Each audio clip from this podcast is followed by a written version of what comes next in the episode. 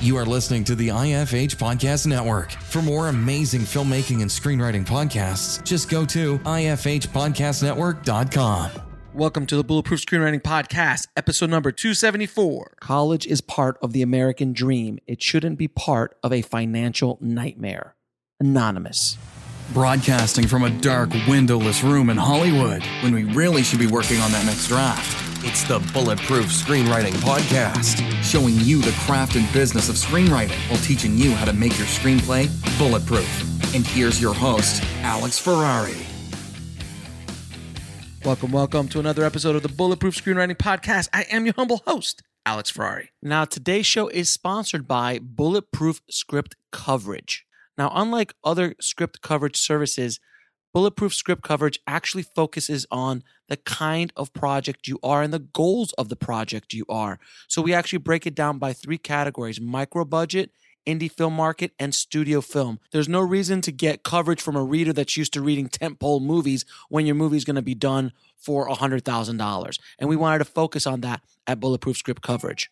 Our readers have worked with Marvel Studios, CAA, WME, NBC, HBO, Disney, Scott Free, Warner Brothers, The Blacklist, and many, many more. So if you need your screenplay or TV script covered by professional readers, head on over to covermyscreenplay.com. Have you ever wanted to learn from a Hollywood blockbuster screenwriter or even an Oscar winner?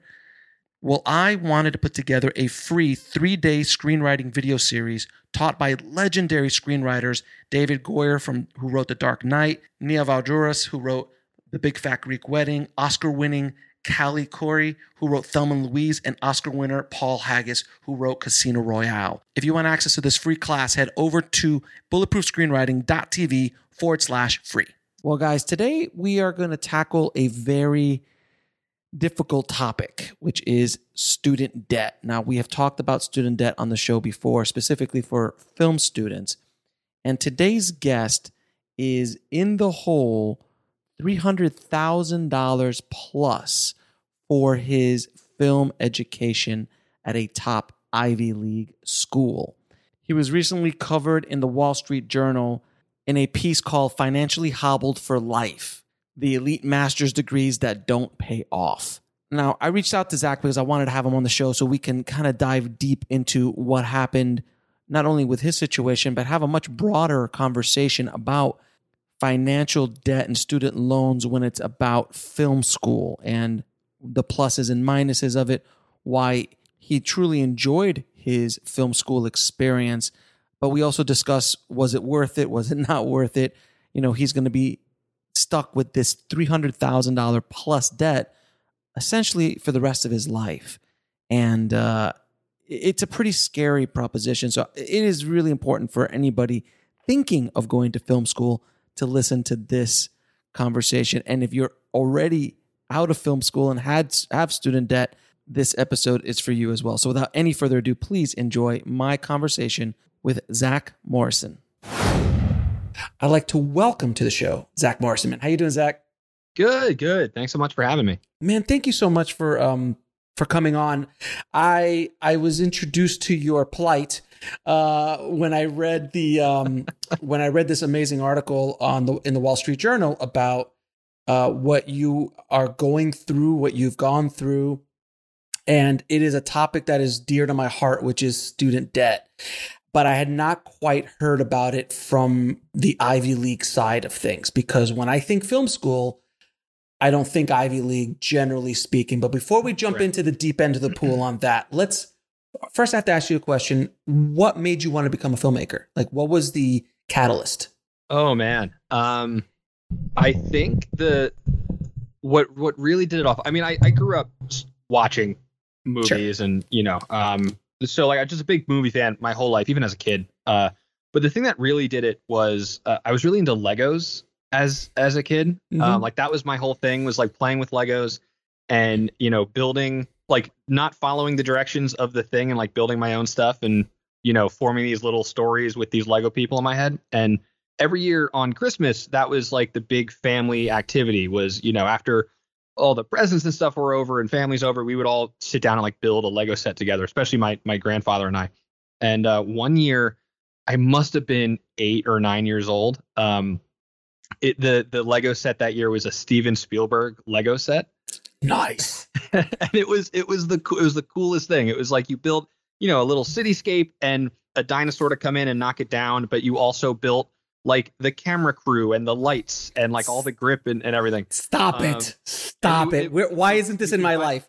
Why isn't You this my find it on eBay. It's it's the coolest thing ever. Um, but it came with you know how like it has the instruction book on how to build the the set. In the back of it was a storyboard for frames of how to shoot the movie. Ugh. The you know the the movie that the set teaches you how to do, and it came with this little camera and this very very basic uh, editing software. Um, and it blew my mind. It was it was without a doubt the coolest thing. So I started making this little Lego movie, and then from that point on, I like played with the Lego set for a day, got rid of it, and then now I just had this camera and this editing software at eight years old, um, and I was off to the races. I started, you know, Oh. stealing my dad's camcorder on every family vacation.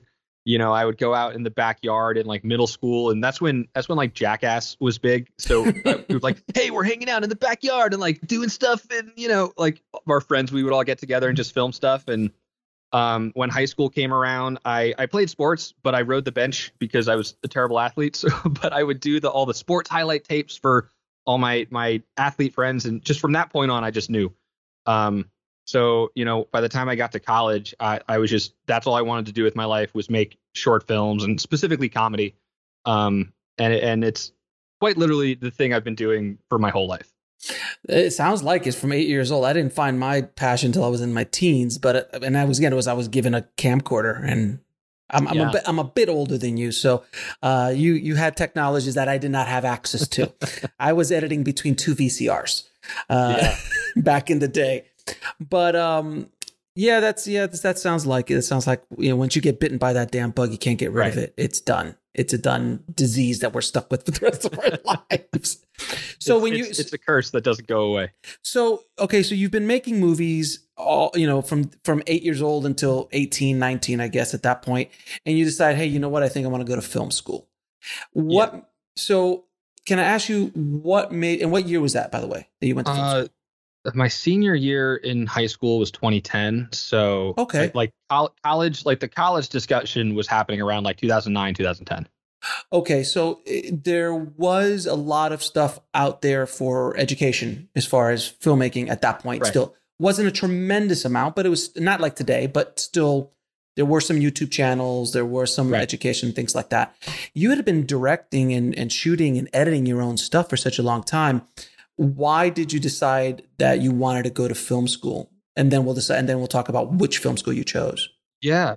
um, I think the, you know, the, the big thing for me was, especially as a high school student, um, you know, I was taking, I was in hindsight extremely fortunate. My high school had a, like the arts programs at my, in my township Nice. and my high school were very, um, like they, they prided themselves in, in establishing those. So we had video production courses in high school.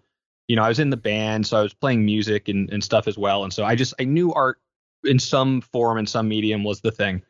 Um, and I had so like I just I loved it so much, and the fact that I could do it in school was was like a life changing sort of revelation that I had because Mhm. up to that moment, school like that was the hobby I did after school. That was the thing I did on weekends. And school was like math and science and history. And I was like an okay student, but I, I was not inspired by any of it. And um, you know, as as you you grow up and, and you you get through high school, you start thinking like that, what am I gonna do with the rest of my life Mhm. thing? And I realized I want I wanted to make films. I want to tell stories. Like that's the thing I want to do. And I knew that just knowing how the kind of student I was and the kind of you know environment that is conducive for me, I knew I wanted to go to a film program. You know, and some of my favorite, like all-time favorite filmmakers went to film school, and that was, you know, in doing research, that was the path that, um, you know, I just that made sense in my 17-year-old brain. You know, because this was this was before like Ryan Connolly and Film Riot really blew up. You know, this was before like the sort of DIY film education Mhm. on on YouTube became a thing. There was a lot of like sketch comedy, like Smosh was huge, and you know the, that was when Andy Rocket Samberg Jump. was on. We'll be right back after a word from our sponsor. And now back to the show. Yeah, Rocket, Rocket Jump. Jump. Andy Samberg was on SNL at the time, so like the idea of like you can make funny videos was very much a thing, but the how do I go about pursuing like the craft in a broader sense? Um, you know, the the option that made sense to me was was film school. So, at, you know, junior year of high school, I was um, you know, looking at looking at programs and obviously I, I checked it, you know, you look at NYU, you check out all the, you know, the big undergrad programs. Um, but I'm from New Jersey. And so I, you know, I always had Rutgers as like the state school in my back pocket. I grew, um, I live now even five minutes down the road from campus. You know, all my family went there. I have baby pictures in in Rutgers gear, and so, you know, I always knew that was a thing. But at the time, there was no film program. There was not mm. a thing. They had journalism, they had broadcast, and they had film studies, but there was no filmmaking. Um, and it became a I think after like I applied to schools and, and I, NYU rejected me. You know, the like the traditional sort of undergrad film programs all rejected me because whatever. Uh, don't feel bad. It came down to I had uh, oh no no no I I don't lose sleep over it. Um, but it came down to Emerson College in Boston and Rutgers were it came were my you know kind of top two choices and um you know, I was also playing, I played volleyball in high school and the coach at Emerson, it was a D3 program. And so he brought me up for a recruiting visit and I visited the film classes and it was awesome. And it, you know, as this was like everything I wanted, I could play, you know, the game that I love and I could do the stuff that I love for school and it made sense. And then I saw the, you know, the bill or what it, what it would have been. Um, and at that time it was just wait, it was outside of what a, a, budget for college would have been compared to in-state tuition at my state school. Um, and so Rutgers just ended up making sense, and so I um, decided to go there for undergrad. Right. Okay. So you went to Rutgers, and then you decided to go to Columbia University for film. Now, uh, I've been in the business a long time, and I know all the film programs uh, right. pretty well. Columbia is not one of the ones that gets spoken about often. Uh, so it wasn't. It's not AFI. It's not UCLA, USC, NYU. It's not even LA Film School or Full Sail. Uh, it's an Ivy League school. So when you think Ivy League, you don't generally think film program. True, but at, I I will say that uh, I think um, specifically if you're looking at graduate like the graduate film programs. Mm-hmm. Um, and, and, like every year with like the Hollywood Reporter and whatever the, that article is that like lists them all, you know, it comes, it's on there somewhere. Yeah, your your top five are are Columbia and NYU on the East Coast, and AFI, UCLA, and USC in LA. You know, okay. and those are um, at least domestically in the US. I, I would consider you know the five top programs, and anyone you ask that you can you know plus minus whatever the rankings are. Um, I know Chapman's a good one also. Mm-hmm. Uh, but but uh, you know specifically for for graduate film programs, um, every, you know it was always on my list. It was always um you know, I had a pr- undergrad professor that went there and taught there, and so he, um, you know, kind of gave us the the, the Kool Aid a little bit. Um, but the the thing that made me really want to go to film school in general was um, I did four years of undergrad, loved it, had the time of my life. Um, and Rutgers was developing a film program as I was there. I was kind of like the guinea pig student for what a film major could be. Like every semester, they kept adding classes, and I kept taking them, and I did like an individualized major. Um, and it was cool. And I was like in the room my senior year when they like, you know, the governor's office was like, okay, there will now be a BFA in film after you're gone, you know, um, which was which was I was super proud of it. But it, you know, after four years of like advocating and stuff, um, I, am glad now students at at the art school at Rutgers have a a program. Um, but, but, let me ask you, but let me ask you, I don't yeah. mean to interrupt you, but let me ask you a question. What made you think uh, what who gave you the information that said that you needed a master's degree or or you know even a even a, a bachelor's degree yeah. in film to make it in the film industry? Is that just something that you came up with, or someone was telling you this? Oh no, no one no one told me that. I I knew that I this was a path that I was choosing for myself. Um, mm-hmm. And because you know everyone like I have a bunch of friends who never went to film school. I I know there are a bunch of filmmakers that never went, and it was I, I never felt like that was the only answer. Mm-hmm. I just felt like that was the path that made sense for me.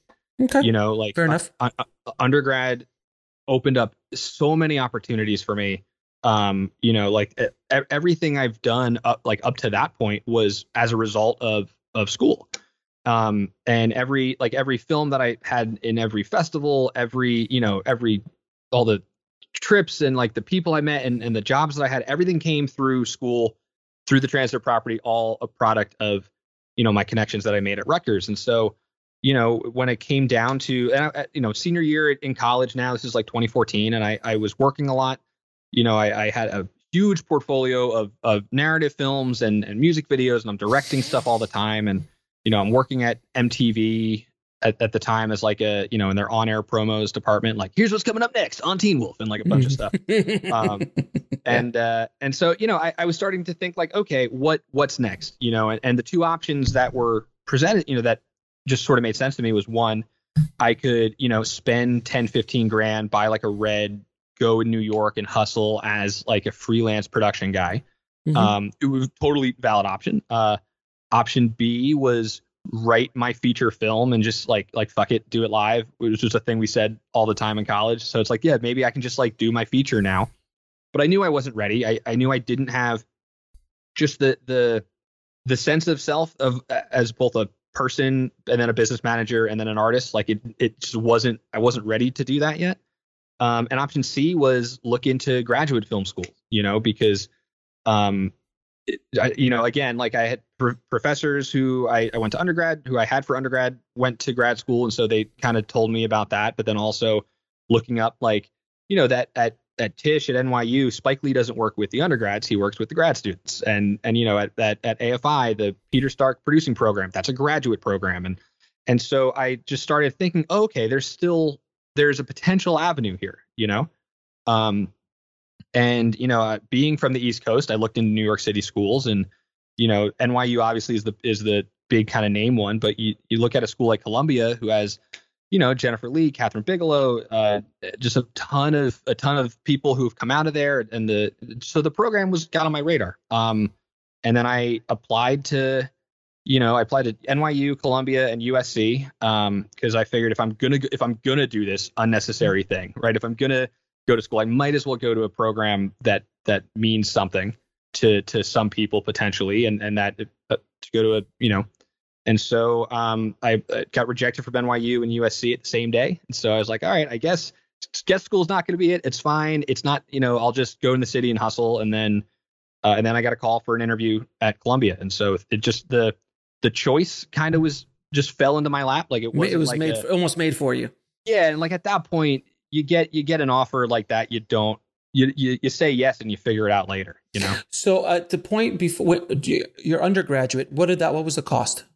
Tuition wise? Uh, uh, tuition wise, it was uh, I don't know. Uh, off the top of it was like in-state tuition 20 it was like 20 something a, a year something like that 20 like a year a, a year yeah yeah um and you know my my mom my mom worked at the school mm-hmm. so all all save for one like my first year tuition was um it wasn't tuition remission it was like tu- tuition reimbursement so we kept like recycling the same tuition check each year. And then the only costs were um, room and board and the random fees that go into into school. So it wasn't um, I wasn't finishing college like undergrad with a lot of debt at all. Okay, good. So you were you, you it was a very manageable amount of debt going yeah. into undergraduate, um, which is the same for me when I, I went to Full Sail in Orlando, uh, which is a tech college, and uh, I paid, I think total when I came out, my my student debt was I think anywhere between eighteen and twenty five, if you include like living costs and stuff like that off campus and stuff. Uh, and it was 95, 96. Okay. So it's a little bit different time, obviously. Yeah, yeah, yeah. And there wasn't, and at that point there was really no other option. Like there was, there was right. just no information anywhere other than books and behind the scene videos and stuff. Like there was nothing. so I didn't have an option at the time. And I'm like, okay, I guess this is the film school I went to. Um, but uh, okay, so then you go into Columbia, and then what is the? How many years were you in the in the program for graduate? Yeah, so um, Columbia's MFA program it's very unique in the sense that it's a three to five year program. Jesus. Um, wow. And and you know most most MFAs are two years. You're in right. out. Right. Um, and and so thankfully it was it was still only two years of class and two years of full time tuition. Um, but the sort of the interesting part was year three and onward, you become an artist in residency at the school. We'll be right back after a word from our sponsor. And now back to the show. Um, and so, you know, if you think about how that would compare to a, a, a more standard two year MFA where you do your two years of class, you kind of, in your second year, you just focus on your thesis film and then you're out. And then you have a year to a couple years after grad school to sort of do that next, you know, to like either write the script or do the movie kind of on your own, you know, or like whatever your calling card piece is going to be. Um, and Columbia, you know, I kind of fell in love with their philosophy of look, you're going to do that work anyway. Why not do it here under our supervision, under our mm-hmm. with our resources, with the with all your classmates here on campus? Um, and it was it was um, it was an interesting concept, you know. And uh, so it was. I, I ended up staying for four years. Um, it was two years of like full time class, 21 credit semesters, no time for working an outside job. And then year three and year four, um, the total opposite. I had no class, no assign, no like project work or anything. It was just um, cool. Uh, you, you know, I was a screenwriting student, so like write your pages and and do your movie, then do your short, and call us when you have it. You know. So what were the costs for for each year? Uh, so the I mean the the full the the kind of full time part year one and year two that was like your you know your 50 60 grand it was i think it was like 60 something a year and then plus the cost of living in new york city oh. you know because yeah so I, I ended up taking out loans that ended up being something along in like the 80ish well i don't have the, per the year. numbers in front of me but, but something like year. the 80ish yeah per year because i also had to take out loans to afford to live in new york um, and not work um, and then right. year year three and year four, like those thesis years, um, it was significantly less, but it was still like it was still a good amount. Um, so you know, grand total, it came out to like including like the um all the interest that might have been generated. I'm up to like 200 and 290 something from just grad school, and then you add on like the little bit of debt I'm in left for for undergrad, and it kind of kicks me over the that 300 level. I'm, my my my just my stomach is turning, brother. I'm so sorry. As you're saying these numbers, my, I'm like, oh, oh, yeah. oh, oh. and I and it's it's like you're living it, and I'm just like, and it's so painful to hear. Um, did you understand the financial obligations you were getting into? When you sign up for I mean I mean I, I, know you're not you obviously just graduated with a BA so you're not dumb. Uh, right. But but did you really grasp what was going on? Did you like did you think in your mind oh well uh, I'll just sign up for this. Um, this is a great opportunity. Uh, I'll, I'm going to make a million first few years anyway. Like, what was the, th- the mindset of this? Because that's what I did. I said, I'm like, yeah, Hollywood should just bring their the, the truck of money. Just, just dump, dump, the money truck. They the should right? they should be yeah. realizing my genius any day now. Right. uh, no, th- thankfully, um, you know, as a as a college senior, because I went straight in from undergrad to grad school because mm-hmm. I knew if I didn't go then, I was never going to go back to school. Um, and I, I, I was very much aware of what I was signing up for. You know, I almost didn't go. Like I, I the the big you know debate I had was um again because the the decision of like which school was not a factor. It was like one or nothing. Um, eh, that was the big debate I had for months. You know, um, even even before I even heard yes, like I, the application was was Thanksgiving of 2013 and I heard like March or April of 2014. Um, and then I had about a month or month and a half period to make a decision. Um, and so I, I, I, you know, obviously the number is massive and it's terrifying, but I knew going into it what I was doing. Um, you know, I, I that was like the running joke with with all my friends, like, oh yeah, like I'm screwed. I'm never gonna pay this off. Um, which you know that kind of humor doesn't translate into a print article. uh, but um, yeah, I, I knew what I was signing up for, and and the way I justified it in my head at the time, and and even now, uh, was like a it was a once in a lifetime opportunity. Um, you know, there was no chance to defer. There was like you, I'd have to apply again, and I knew again once I left the school system, I was never and started working full time. I was never going back. Uh, And so just in that moment at that time, I was like, here's an opportunity, here's life saying, here's your shot. You know, you did the you did the DIY thing for four years in undergrad. You know, you you helped build a program for future students, and here's the universe saying, here's here's a chance to actually invest in yourself and dive in and and do something, you know, that you wouldn't have had the chance to do if it wasn't for the last four years of work that you put in. Um, but yeah, I, I you know, I, I, I think like I've obviously I've never seen three hundred thousand dollars like in my life before. That like that the what that physically looks like. It's like that scene from Dodgeball where he opens up the briefcase and it's like people normally don't see this unless it's in the movie, you know. By the way, very good Ben Stiller. Oh, uh, impre- very, very good Ben Stiller impression, my friend. Very, very good. No, I, I, I, yeah, I know. It's almost a, it's almost a. I, I don't mean to make this light of it, but it's almost a comical number. Like it doesn't, it doesn't seem real. It Like, I- really is. It's, I can't I can't even comprehend being three hundred thousand plus dollars in debt. Um, and for everyone listening, you have to understand, like, um, Zack can't file bankruptcy. Like he Yeah. can't. He this is debt that will be with him. And again, dude, I I don't mean to like rub salt in your wound. I'm just trying to educate people listening. So That's okay. no, no, but like this is debt that he will carry with him for the rest of his physical life. Um, maybe they'll figure out a way to take it to the next life. I don't know. Trust me, banks will figure a way to do it if they can. Um, but thi- thi- and that's something that a lot of people who do sign these on, they're like, "Oh, I'll just file for bankruptcy." But like, no. Um, Thanks to a certain president in the early 2000s, they signed a deal, uh, a law stating that you cannot bankrupt yourself out of student loan. Which okay, so all right, so let's go back. There's a lot of things I want to kind of Yeah. open open up here. Okay, so I'm not questioning the education that you got at Columbia.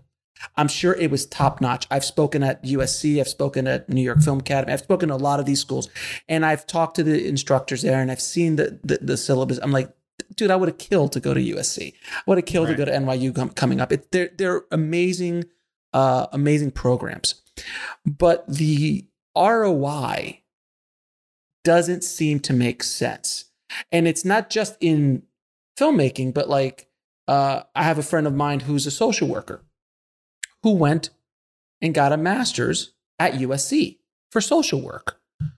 I don't know about you, but I don't know a lot of rich social workers. That's generally not the way social work works.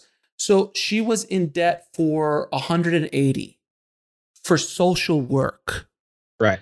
And then I had another friend who has a, a master's degree from Florida A&M uh, or for Florida Inter- in, in FIU, Florida International University. Same same degree, different school. She was twenty thousand dollars in debt Right. for social work. Do you see? Like she's paid it off already. Yeah. The other one will never. So that's when when I talk about ROI, I'm like, if you can afford the school, go for it. Film schools have a lot of p- p- benefits and potential, a lot of things, resources and con- context, like you were saying.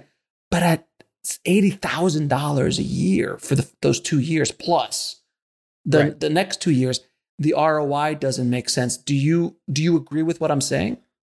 I I agree that the numbers sound crazy. Like I, I I totally I totally hear you on like the math and and and and the the you know the article um the Wall Street Journal article they had this fun little graphic where you can like see you know Mhm. uh the the school and the cost and then like what the average person in that field is making Makes two two to three years out of school like that in in a bubble makes perfect sense. yes. Um, the the part that that I always like because I you know I've been having this conversation going on four years now uh, Mhm. since I went to school in the first place, and um, the the part that I always bring up to people is that a lot of the benefits of that ROI, like a lot of the things that you're investing into, and like the dividends that that investment pays, are are non quantifiable. You know, especially in relation to the like how much money you're making out of school. Um, you know, I spent the last two years in Los Angeles hustling and, and trying to do the Los Angeles thing. And so, you know, I I was entering a workforce where your entry level job is like 30 grand a year or or Oh, you if know, you're lucky. If, you're, lucky. right, if you're lucky, and like 15 bucks an hour and no health insurance and and all that jazz.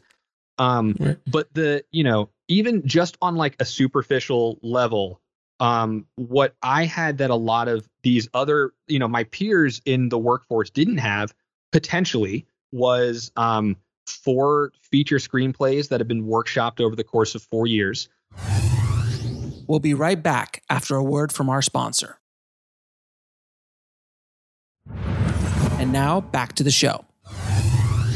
Um, work that it got me a manager, which helped me bring bring myself out there. Um, you know, a short film that that was nominated for and then won an Emmy, and that started conversations. And and so there's, I mean, again, that those are just sort of the superficial, egotistical benefits. Um, but the, even on that surface level alone, you know, I don't know if like the the kind of basic equation of like what's the ROI from the cost of your degree.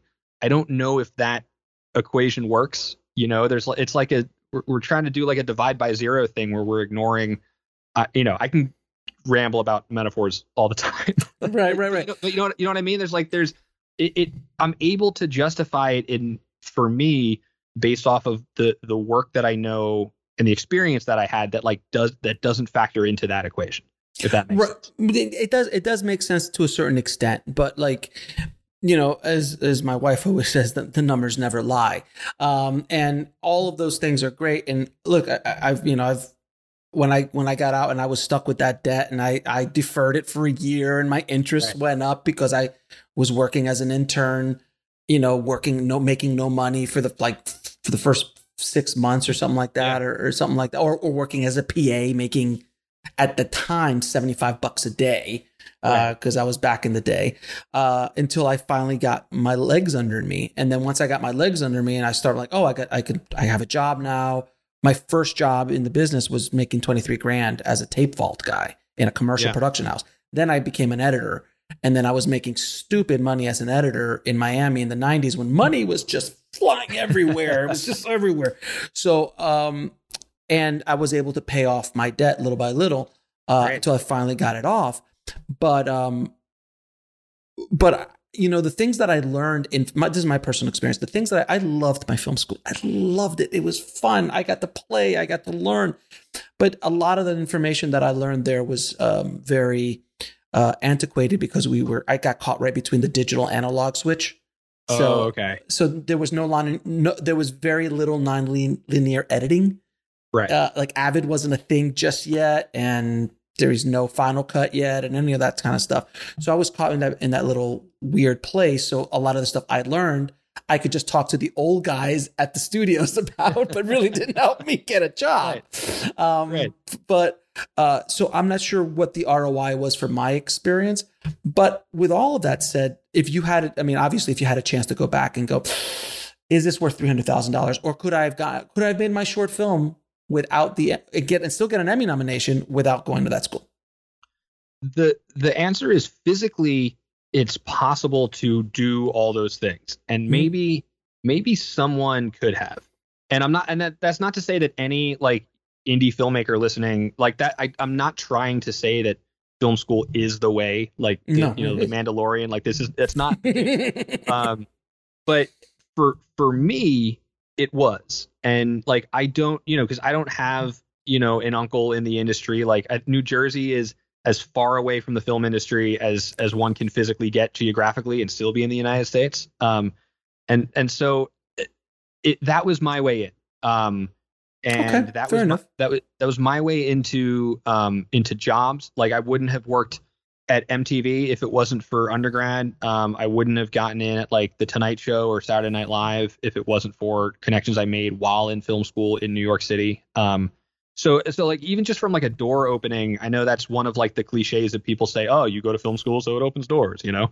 Um, but it it did, it it really did, and so I I don't know if um I don't know if I'd be writing at the level I, I would be at now if it wasn't for film school. I don't know if I'd be as confident a director as as I would be now if it was wasn't for school. And so I don't I wouldn't change anything.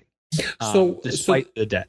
So what so what was the purpose of you coming out uh publicly and you know saying like I've been financially burdened you know in that article like I've got 300,000 plus yeah. dollars in debt like what was the purpose of you coming out because I understand I, I I get your point of view uh, I get you. There's no question you learned something and you got some bang for your buck. I just, my personal opinion, don't think that that education is worth that amount of money. Where there are Right. other programs that are more affordable um, that could teach you a lot of those things. And and even then, in twenty when was twenty? We talked about twenty fourteen. Yeah. There's a tremendous amount of online education, and you know, even going to other schools and things like that. There there there are other options at that point. It's not like it was eighty five. Um, Oh yeah, for sure. Um, and and and again, like I, I wholeheartedly understand that it, that it was not the only option, you know, and I, and I I didn't feel pressured in any way, you know. I like in reading since the article came out, like reading the comment section, you know, like th- I think the thing a lot of people are are missing is like I know that it's crazy, you know, like like I, I'm Well, you're- fully for- aware that But you're a filmmaker, so filmmakers are Yeah. nuts. We're nuts. We're nuts. It's, it's a right, gen- like, we're- that's we're- a starting point. you have to be insane to to to grow up wanting to be an artist and to continue doing it, you know. Um, oh, and then to, and then to pay obscene amounts of money because I, I I paid obscene amounts of money as well. I only went to school for I, I went to a special program it was a year and, and a half, oh, wow. and, and it was twenty five thousand dollars in nineteen ninety five or ninety four Yeah. or whenever I went. So it's ins- that's insanity with no no job prospects, no Right. It's not like it is now. Like now, there's just jobs everywhere, but there's also a lot of people for looking for those jobs. But in the '90s, are you kidding? yeah. No, but the, the the reason why I wanted to speak up, um, there's a couple reasons. One, I mean, like objectively correct. Like, no school, like school should not cost. anything near what it costs in this country. You know, um, I don't, you know, I don't think the federal government should be making money off of off of the debt that they're, you know, giving us. Like when we take out student loans, the interest rates are insane. You know, and so What's the interest rate? What's the interest rate? Uh, I don't even remember what mine was, so I don't remember. it's like it's in like this. I- I don't. I don't want to throw a number out and then be wrong. On Give or take, Uh, rough, rough. Yeah, I, I think it's like six. I think in like the six. That's kind of seven? It's for education, man. You shouldn't be like it should Yeah. be one.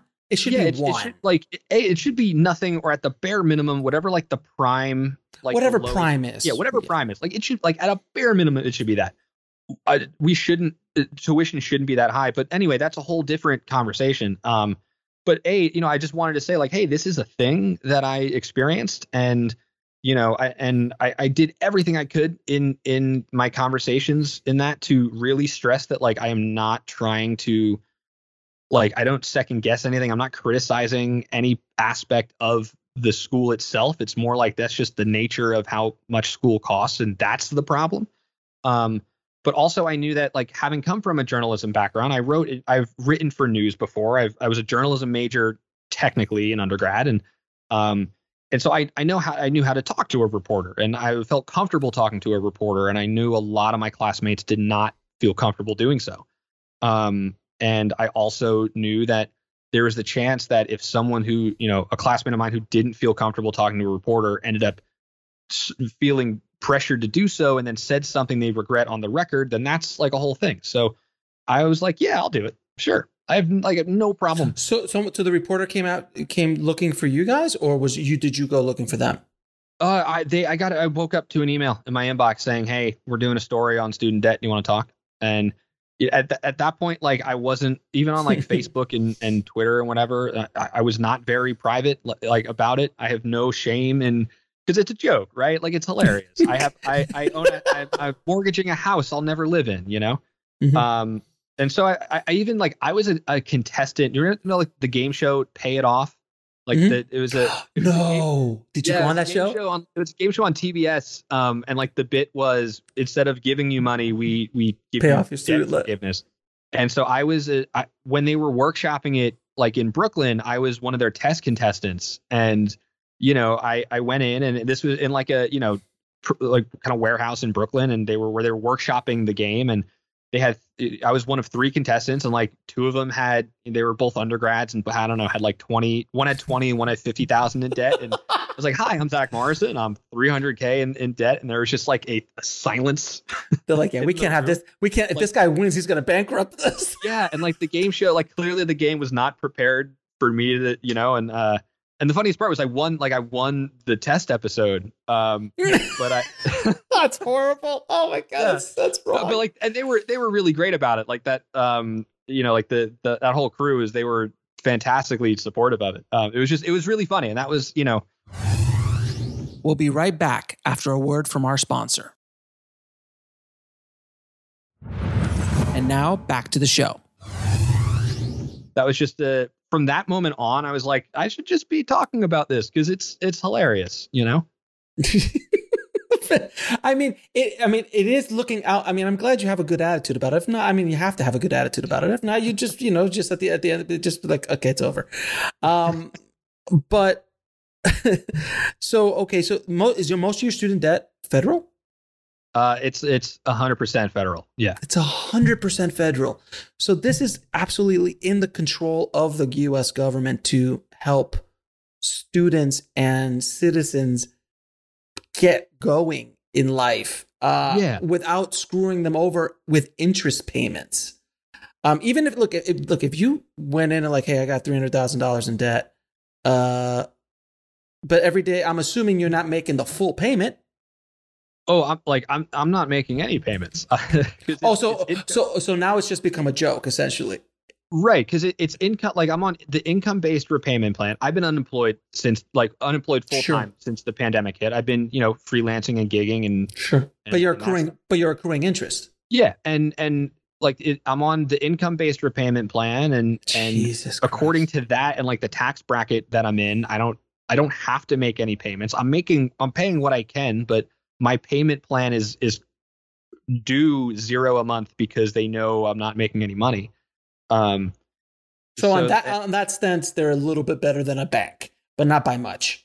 Not not by much. And and this is this is the federal government, and like they're you know why like why are we knowing how like the relationship between schools raising tuition and the government allowing loans to be larger and larger and larger I'm not like an economic economist. I'm not a, a orator either. Um, mm-hmm. uh, but like whatever that relationship is of like tuition rising and the government raising the ceiling of the, of the loan limit. Like if the government stops writing loans, I, maybe are we going to keep raising tuition if people can't, you know? So like that's that macro issue. I think is what uh, I hope is the conversation that comes out of of all this you know? It's like yeah. why just why does education cost so much? Well that's the thing too. I'm like there's at a certain point like i was saying with the social worker like if the job you're trying to educate yourself to get or the career that you're trying to get doesn't even come close to the tuition you're paying to get it does it make any sense to go to that school? Can you find that same education or an equivalent education at an at a cheaper school a state school uh, you know something else like that? So like usc versus FIU, you're both getting quality education. They're both very good schools. Obviously, USC right. is more prestigious, but it's a private school. FIU is a state school. So if you know, for twenty thousand dollars or hundred and sixty thousand dollars for the education of a social worker, who's going to make probably less than a filmmaker, which is scary. Right. coming out, does that is that is that should that even be legal? Like I, am be, I'm I'm being honest yeah. here. Like, is it legal to charge? Someone $80,000 a year and let's say it's a two-year master's program. Yeah. So 160 plus whatever it costs to live in the in the state that you're going to go live in. Is it even legal to charge somebody that much when they know they know the school? I'm sorry, knows that the chances exactly. of the chances of the the students in a in a 50 50 students in a film course going going for a master's course, spending $160,000 for those two years. Let's say they don't do the three, four, and five year at Columbia. The right. chances of the what is the percentage of those 50 people actually getting and making a living in our industry? It is it's fractional and you know yeah. I mean, it is so no, is that it, even a legal thing and then of course and then of course you've got the government coming up right. with their numbers going oh uh, yeah, sure. Just keep raising the limits. Keep raising the limits. Keep so it's allowing this thing to keep going, right? Right. I mean, on, you know, on the one hand, like, yes, it's legal. No, it, it is legal. right. But also, you know, I, I, I, like putting aside the specific schools costing specific amounts thing, because that, like, I, I don't know why, you know, different schools cost charge what they what they do. Yeah, and like yeah. it's not it's not just like school costs you know like I, you can buy a sandwich for five bucks. Like sandwiches are five dollars. You know education should just be whatever education costs. But Um, you could also but you could also spend thirty five dollars for a sandwich, you could you could. And, it's and it's still bread, cheese, a meat, and maybe a special sauce.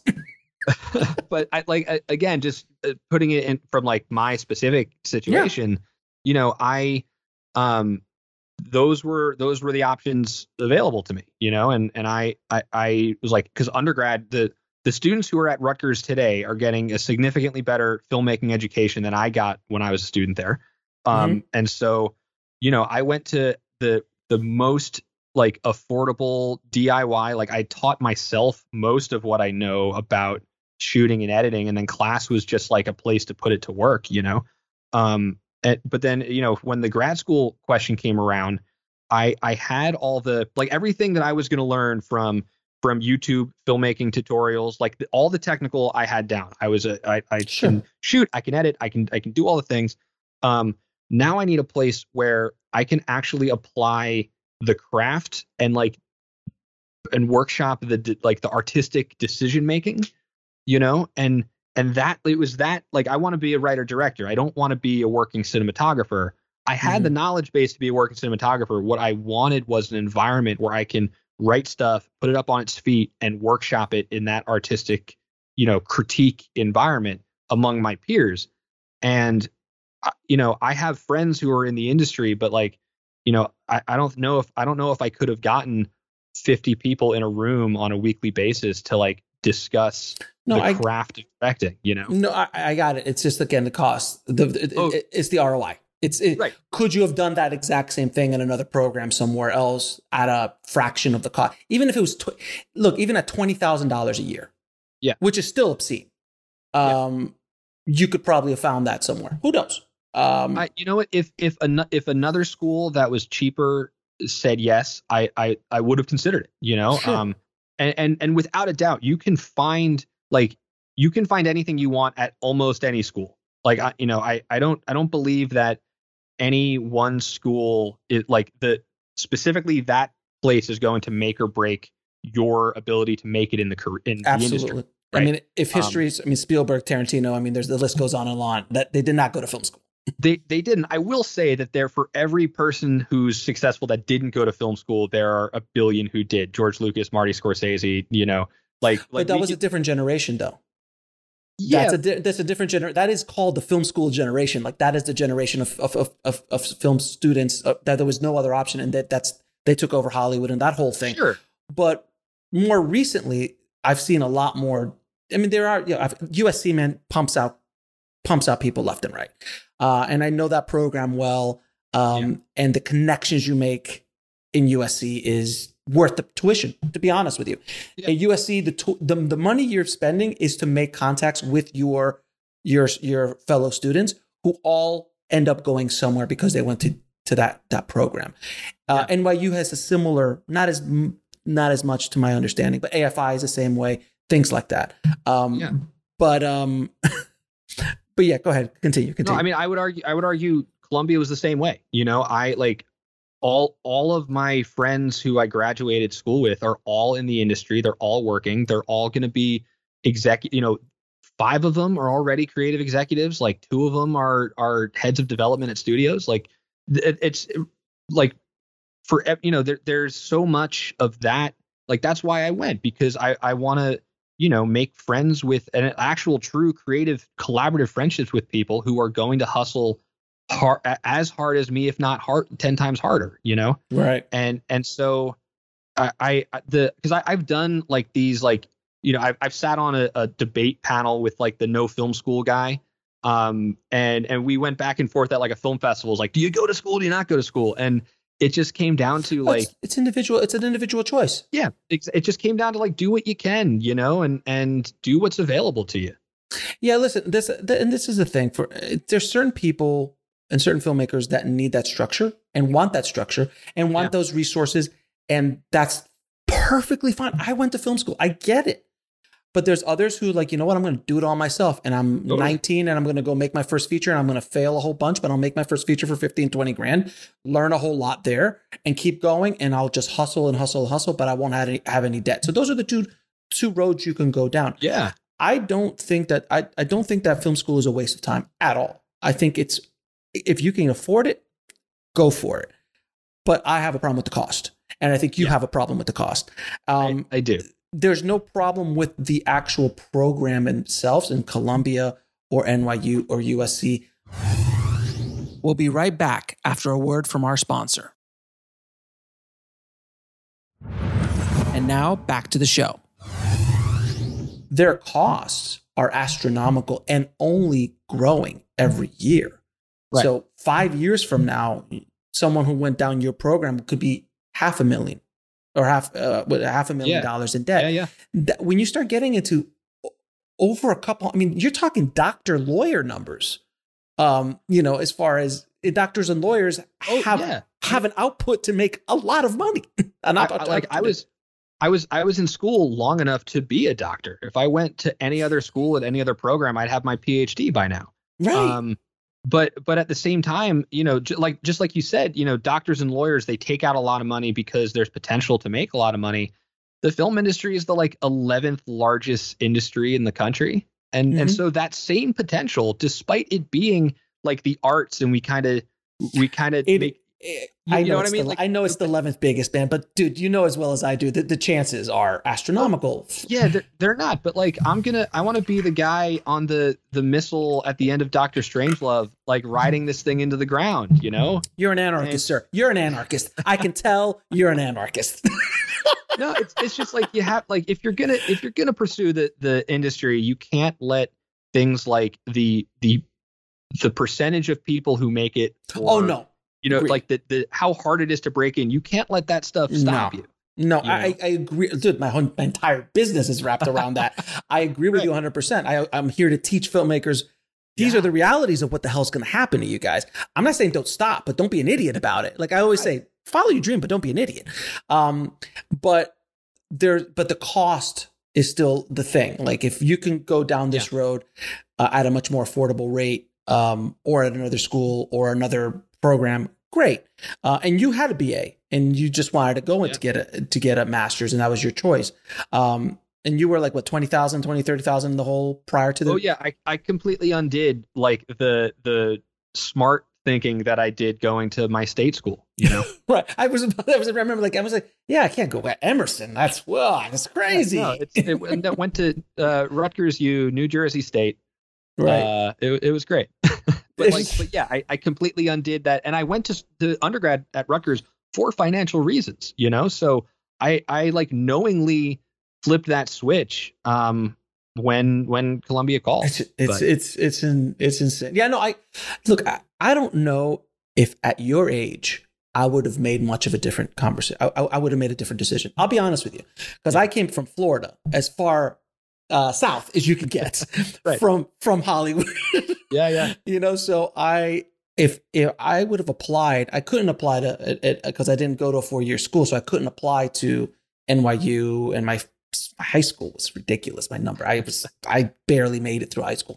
Um, so if I would have gotten a call from NYU or USC or UCLA or AFI at 17, 18, I would have said whatever it takes.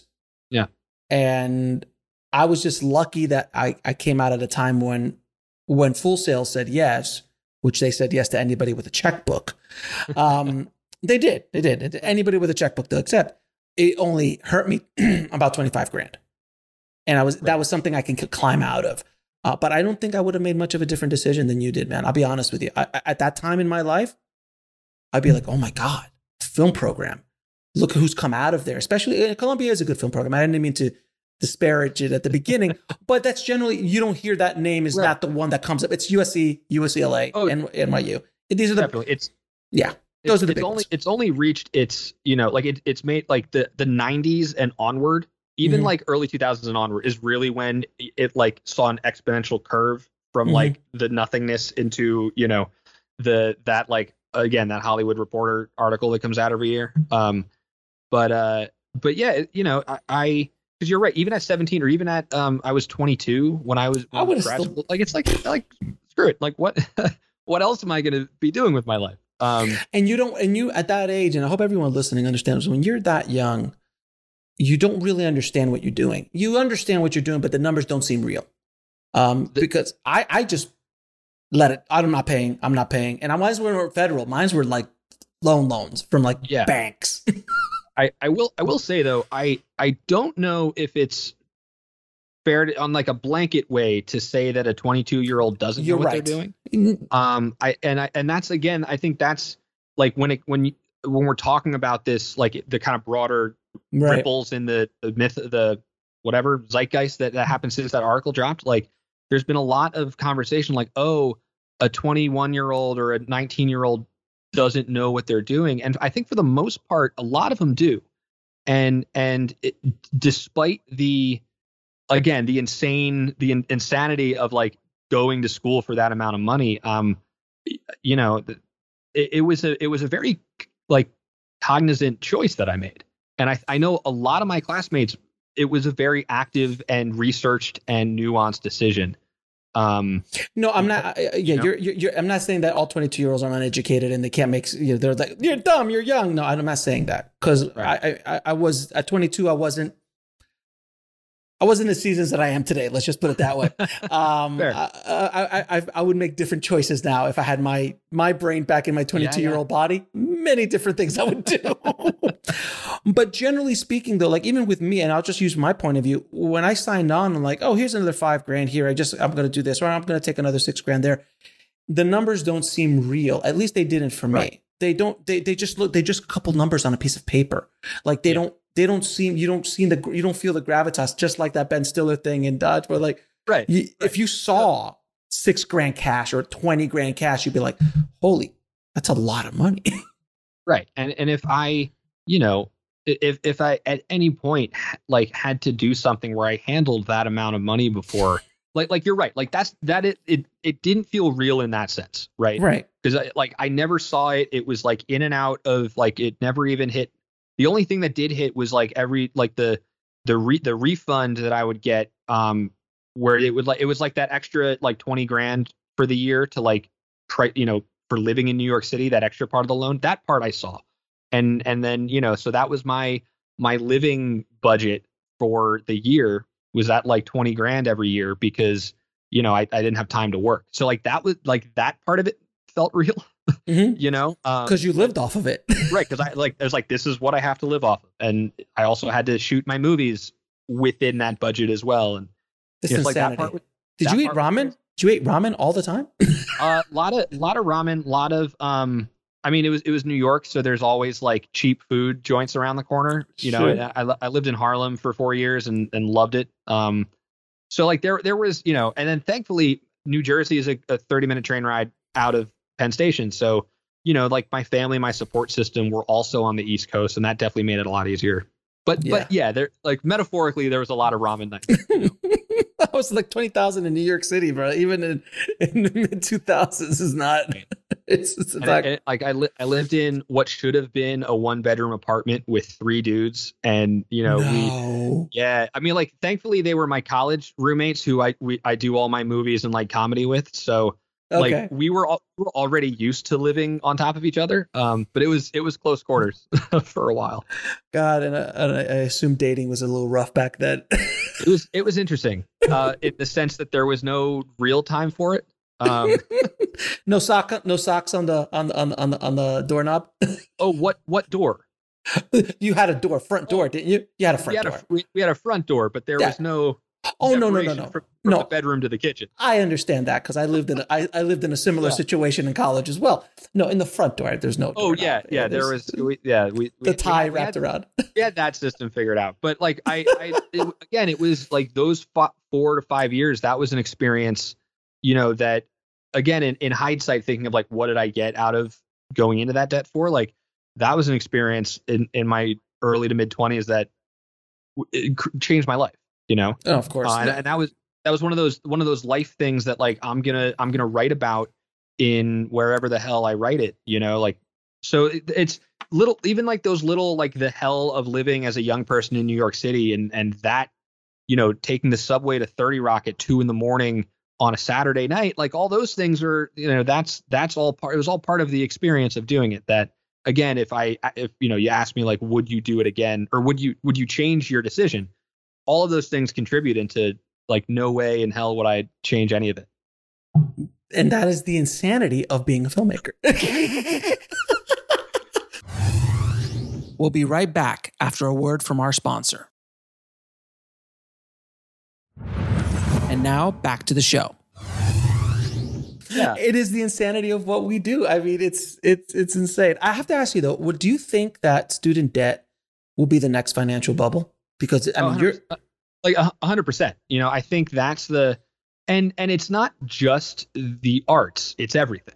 I think that like the arts is like the easy target for a lot. Oh, no, but student debt, but student yeah, debt in general. Like student debt in a very macro sense, like it's it's such a problem um, because you're we're going to have an entire generation, you know, that is start like entering the prime of their working lives with too much debt because like and and jobs across the board today don't pay what they should be paying. Like these it, specifically just in the industry because that's what the jobs that I've I've worked um the we're we're working $15 an hour because those jobs were $15 an hour in 1994 you, you know and or, or it's just like listen we, I was getting paid 50 bucks an hour to edit commercials in the 90s yeah. And now that's dropped down to yeah. 20 because there's so many more editors out there. So it's wild. It's dropped down. So now there's more job opportunities, but you're not getting paid nearly. I mean, I used to get paid 50 to 75 an hour, depending on yeah. if I'm working promos or I'm working for a network or something like that.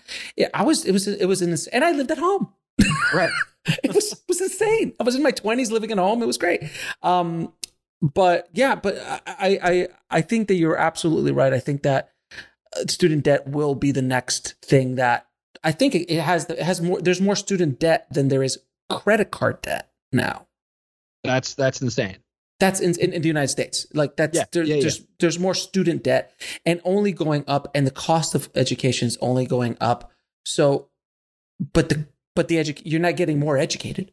You're not right. like you're not coming out like well you're co- you, it cost you 300 grand but you're making 450 first year out like no that's not right and and and you know then there's there's also that part like yes like now in this present moment i'm making 30 grand a year you know? Um but and, and specifically with the entertainment industry you know there there's no middle class. It's you're making nothing until you're making guild minimum and then that's that's a life changing mm-hmm. you know amount of amount of money. And there it's it's like you flip a switch you know? And so at least in the in the back of my mind when those like 2 a.m panic attacks are happening um you know about like how the hell am i ever uh, that was like the thing they quoted me on the thing was like how the hell am i ever going to pay this off you know mm-hmm. um at least i know like the economics of the industry as backwards as they can be sometimes it you know all it, it takes one thing to go from the bot like from nothing into making guild minimums and and selling scripts and like that land. Still very very hard and it's a very small target, but like it, it there's no middle ground. So we're we're just kind of once that happens, yeah, then I'll pay my student debt off. But um, you know, yeah, that's at least that's in the back of my head is like, you know, there is a way out of this. You know? Yeah, there there there is. Um, uh, I understand what you're saying, and there's always that opportunity, and that's the that's the magic that Hollywood right sells right. that we're really Hollywood's really good at the sizzle, really sucks at the steak. Um, you know, and I've said this before on the show. I'll say it again.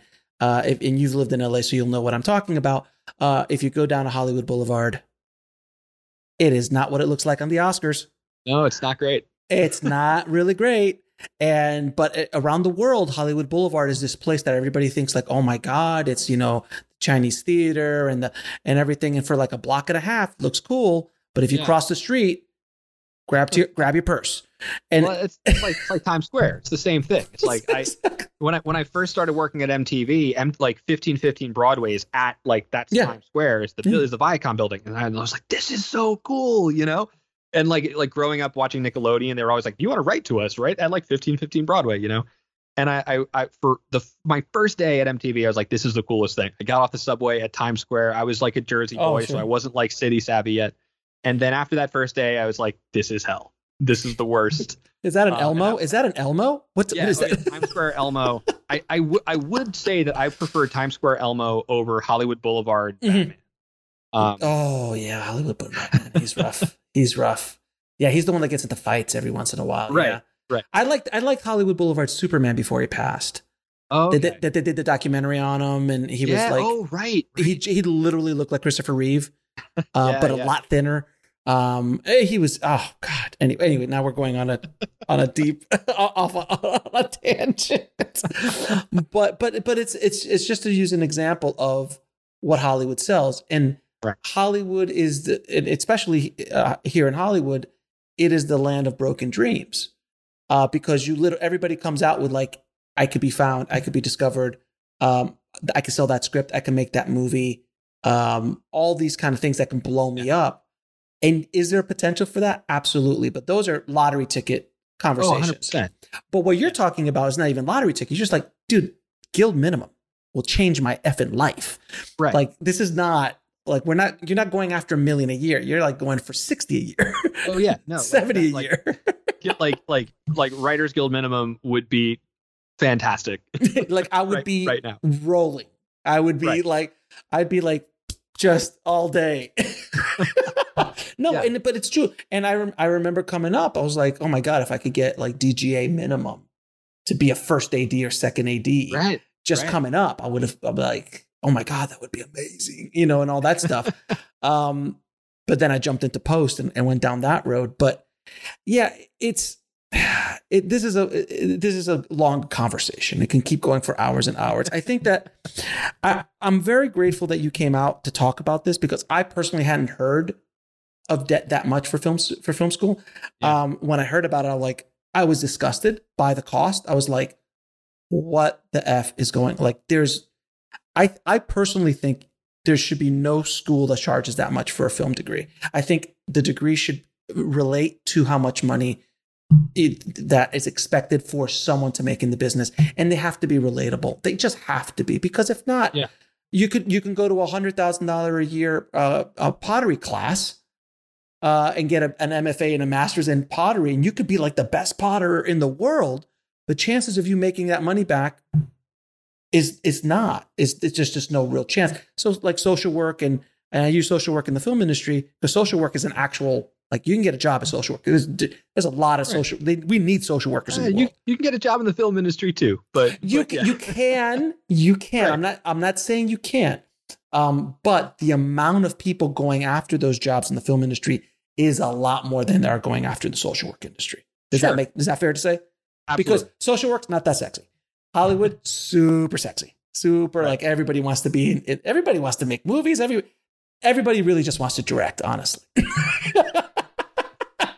the old joke. Right. Um, but yeah, and I, I agree with you. I think I think we're both on the same page for the most part. Um, I still don't think the the education you got is worth the money that you paid. Uh, but I don't devalue the education, and I don't think I value. I don't devalue the opportunities that that that program got you by connections and job offers and things. Because I know how like corporate like Viacoms and those guys on like they'll look like oh he yeah we'll take interns from Columbia and NYU only uh, because they're like that's that's their way to weed out all the crazies like me trying to get in when I was younger or like but I didn't go to those schools well we only take interns from this or that so um but I think we're we're pretty much on the same page do you agree Yeah, I, I- I, totally hear you. You know, I, I think that I, I absolutely wish that school did not cost what it did. You know, Sure. I think like any rational person would agree on that. Um, I'm not, I'm not ready to to say that I don't think it was worth it Mhm. yet. You how, know, how old are you now I'm 29. talk to me in 10 years call hey, me back Hey, you know what? I, I, I hope at, at 10 years I'm at least making guild minimum. So that would be that. Dude, that's doable, man. You should absolutely be making guild minimum back then. No, I, I, I listen, man. I understand, bro. I, I, I understand completely. This is, I, I'm, you're talking to a guy who's, you know, 47. Uh, so I've been around, I've been around the block a, a little bit longer than you have. Uh, but you, but you definitely have experiences that I do not have. Um, without question. You know, I I just think that anyone listening really needs to think very carefully before they go down a road like this. Um, Absolutely. and it depends on what school you're going to go to, uh, what program it is. Is that program worth it? Um, I'm a I'm a self I'm a hustler as as my t-shirt and hat and company say. I'm a self I'm like I'm, I'm a self-generating kind of guy. Like I, will educate myself. I'll read. I'll I'll go Yeah. do things. Absolutely. That's the kind of personality I have. There's a lot of people who don't have that personality and need to, not that that's wrong, but Yeah, yeah. would would benefit from a school program that's structured and stuff. I get that 110%. Um, but they really need to think very carefully about if they're going to jump into this, even if they're jumping into $100,000 of debt. We'll be right back after a word from our sponsor. And now back to the show.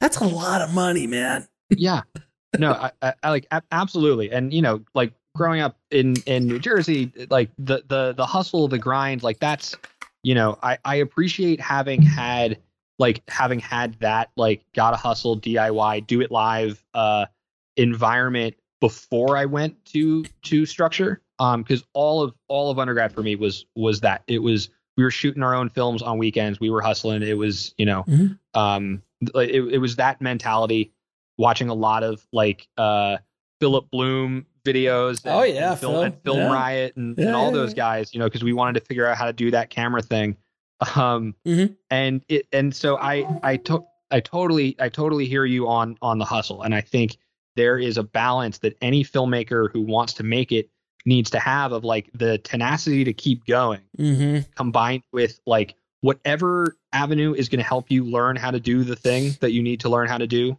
do it you Mhm. know and and so i'm i'm i'm with you on that it's it 90% of this is just you have to have enough energy and passion and drive to keep just to after every rejection to keep going Oh, you know, God, you, yeah. you, you, you, it's quite literally you just have to outlast everybody and and it's not generally the most talented that outlasts everybody. It's Yeah. the it's it's and that's something that people need to listening need to understand. It's not about how talented you are, because I've met an obscene amount of people in the industry during my days who are they should not be where they are. They shouldn't be doing what they are, but they just are tenacious and they did not give up. Where other people who I, I've talked to, I'm like, my God, you're so effing talented. Like your script, I've read this script. This should be, you should be making this into a feature. This should be, you should be blowing up. And they don't, um, they just gave up because it's, it's, it, Right. this is a brutal, one of the most brutal industries there is. Oh, absolutely. Like 90, 90 percent of my day to day is rejection emails or or getting ghosted by you know jobs or or people who are like, oh yeah, we're looking for a person for this or person for that. It's just that's that's my status quo is is rejection. Um, but you know, I, I I always joke that it's like, oh, like we're at a deli and we're just waiting. You know, we're waiting in line for our number to be called, and it's like, what are you going to be doing during the time? you know that you're that you've pulled your ticket and that they call your number are you going to have the rest of your shopping done are you going to like know what you're making for dinner that night like again i speak almost exclusively in metaphors but Mhm. you know it's like you just you just have to keep going and then when you get your shot take it but be ready to take it when your number's called Now, uh, I was going to ask you what advice would you give a filmmaker trying to break into the business today, but I think you've answered that question right there. Is like just don't give up. Right. Um, and also, you know, there is a thing about not giving up because I can run into a wall head first and not give up. But at a certain point, you're gonna go, my head hurts. Maybe I should figure a way around the wall, under Yeah. the wall. Maybe I should buy a tool, something along those lines. So, yes, be tenacious. But if things aren't working, reevaluate oh, and oh absolutely and keep and keep trying different angles to get in. And I listen, dude. You know, I've been trying to. I, I I'd been trying to get into the business for twenty odd years. I try to hack my way in. I try Right. to like sneak my way in. I always was trying to like get invited or, or sneak in through the back door.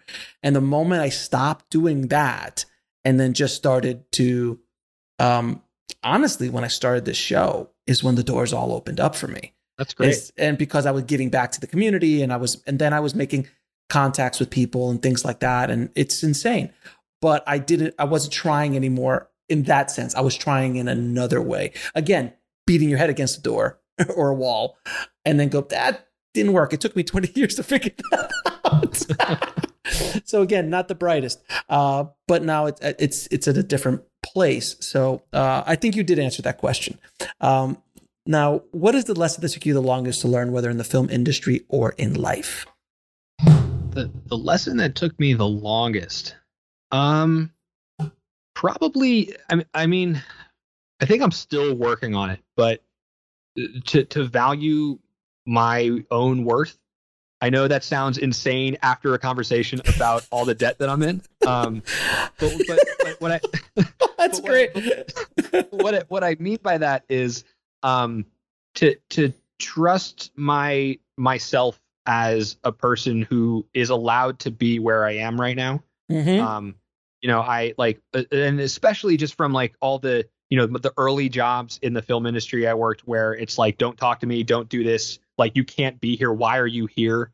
Like that meant like I I even I I quit a job that will go nameless in 2020 right before the pandemic which was a dumb decision because I, I missed out on unemployment um but uh it it was because the my my boss had this attitude of why are you talking to me right now and it was my job to be constantly talking to him and so like i realized like i i am of i'm allowed to be here. Like it's my job to be here. And so you know in, in the in context of like pursuing the dream in the film industry it's like it's my job to be a filmmaker. I'm allowed to be a filmmaker. It's that like fight how do you fight that imposter syndrome you know?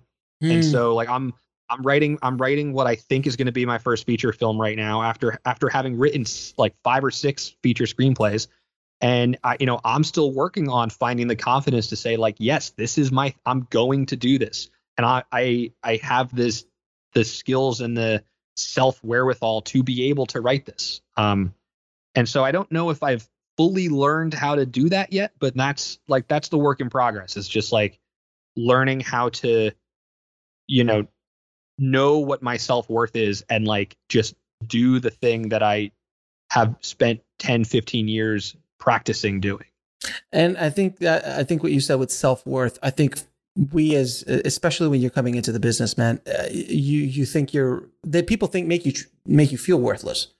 Right. And and they're like that guy that you were just saying, like, why are you talking to me? I had those bosses. I, I had those uh, th- those people, and uh, I I completely understand it. And if you do need to understand your worth, even if you're just an intern on a movie set, there should be no abuse. There should be there should be a, a level of respect. Uh, you're a human being offering a service, and you should feel that way. And I love that comment. It's like I deserve to be here. Like I'm Yeah. I'm I'm a human being. I'm I'm here. Uh, respect respect me and respect what I'm trying to do here. Uh, and I like that idea. I like that concept very much. I think it's something that definitely needs to be put out there. Um, and three of your favorite films of all time, sir. oh man three of my favorite films um number one is the blues brothers without a doubt i i would argue Solid. it's one of the one of the best films ever made um I, I i grew up playing the saxophone you know between between the blues like the blues brothers soundtrack and like every clarence clemons solo in a springsteen song like that Mhm. was my way into art was music. So um, the Blues Brothers was a huge influence on me. My my film that won the the award was a musical. Um, and and so that just like style and genre like that is will always be near and dear to my heart. Um, number two uh, is My Cousin Vinny. Um, Genius I think film. it's I think it's a as a screenplay, it's perfect. Uh, Like anyone who wants to learn like screenplay structure and rules of comedy writing, where like every joke has a payoff in the third act, like that is a perfect screenplay. Um, and then the third one, just because it's it, it, it's a film that I love that I think no one else really truly loves the way I do, but A Knight's Tale with with Heath Ledger. It's a genius film. I love that. I just watched it the I other just- day. I- It was great. I love it. It's like it's a two hour cheese fest, but like the soundtrack's great and oh, like the- I, I cry at the end every time. I don't care. It's it's an amazing movie. I love. I, I absolutely love Nice. All all good choices, sir. All good choices. And last question, man. What do you say to a potential film student thinking about Yeah. going to film school today? Okay. After this entire conversation, right. I would like if, if I'm I'm I'm 17. I'm 17. I'm like, uh, he goes, Zack, man, uh, I'm thinking about. You went to film school. I hear it's cool. What do Okay. you? Th- wh- what advice do you have? Should I do that, or should I just watch like Film Riot and listen to Indie Film Hustle and and and just go my own way? What would you say to me? I would I would say to a young person who is trying to who wants to be a filmmaker, um, and I didn't know the answer to this question when I was 17. So whenever you figure this out, um, in my in my opinion, after having gone through it, if you want to be a cinematographer, an editor, a a, a first AD, if you want to work in production, if if you want to, if some part of the technical is what you want to do and you know that that's the life path you want to have, I don't think you need to go. We'll be right back after a word from our sponsor. And now back to the show. I think you can you can learn, you can go get a camera, you can go shoot, you can edit, you can make a bunch of stuff, you can learn the technical. Like without a doubt, you don't need like a degree in sound editing or cinematography to become a sound person or a cinematographer because that you just learn by by doing and playing um if you want to be a writer director or a screenwriter or because i think writing and directing are like two halves of the same skill set um if you want like to if you want to be that person then you have to figure out are you in a position to make work now like like are if if if you want to be a screenwriter are you in a position where you can write material and also get quality feedback from not your mom, right? Or from not the friend that's going to say like it's great, it's perfect, I love it. Um, if you can, or if you have like that, if if you can be Quentin Tarantino who can lock himself in a cabin of wood, cabin in the woods and write Reservoir Dogs, like awesome, you know. Yeah, but you but you could go to writers groups. You can eh, True, online. like, yeah, there's a lot of places. Whatever, whatever the the access to that is, if you have that, I don't like. I don't know if you need to go to film school. Um, if you or like me, who I does not have that. If if your if none of your friends are art people, if none of your friends are writers, if you don't have at 17 years old, you know, like a, a writing mentor or access to the artistic resources, not like not even the technical resources, but like access to those artistic environments where you can workshop stuff and shoot stuff and like play it for people and get honest feedback. If you don't have that, maybe you consider it because that to me is the biggest value that I got out of film school is that artistic environment. Um, and, and so I, I know like it's not that easy of like a yes or no. I just think for the if if you have if you're the kind of writer that loves to write in a cabin in the woods or Mhm. you have that writers group already and you're getting good constructive positive and like forward momentum on on your work there like that's what we that's what i got in film school so um i, I don't know if that answers the question It, it, it, does answer the question, and it's. I think your main point is like if you can have colleagues that will look at your work, give you constructive criticism, work with you on things. Um, maybe you take a take a handful of online courses. Maybe you take some local courses or fly out to take some workshops with some high level people. Uh, and get, get into community. I think your big thing was community and having access to other people. And trust me, I know what you're talking because I came from Florida, which did Miami, which was no films. Like it was, it was like Yeah. I was starving. I watched Entourage as my way to connect with the film industry, as sad as that might be. Um, or behind the scenes videos of uh, Raiders of the Lost Ark. Uh, but uh, but if you can find that, it's not necessary.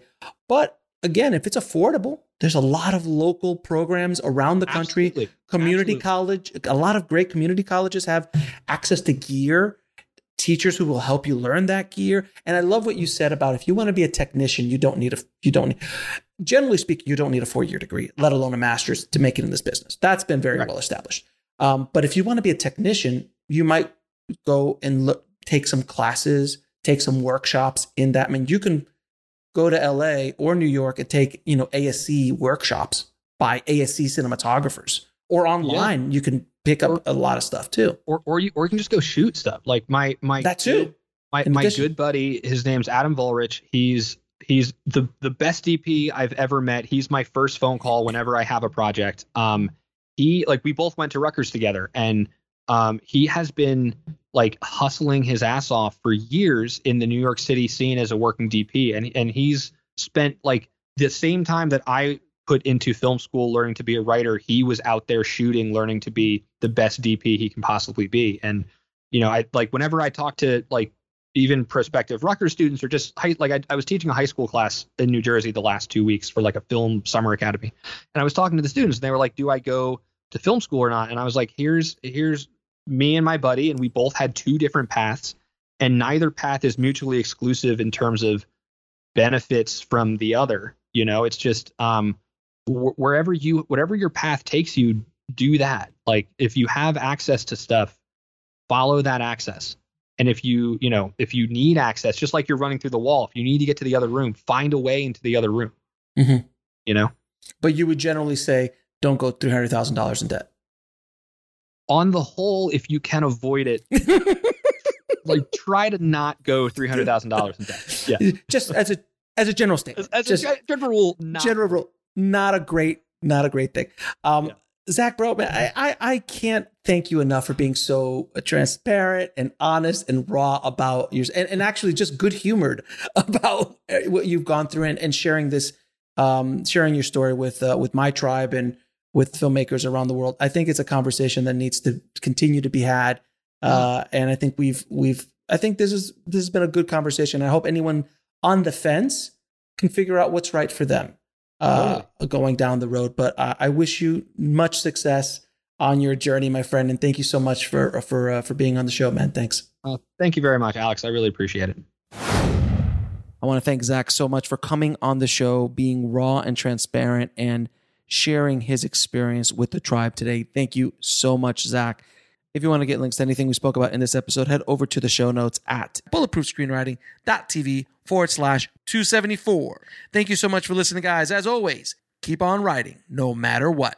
I'll talk to you soon. Thanks for listening to the Bulletproof Screenwriting Podcast at bulletproofscreenwriting.tv.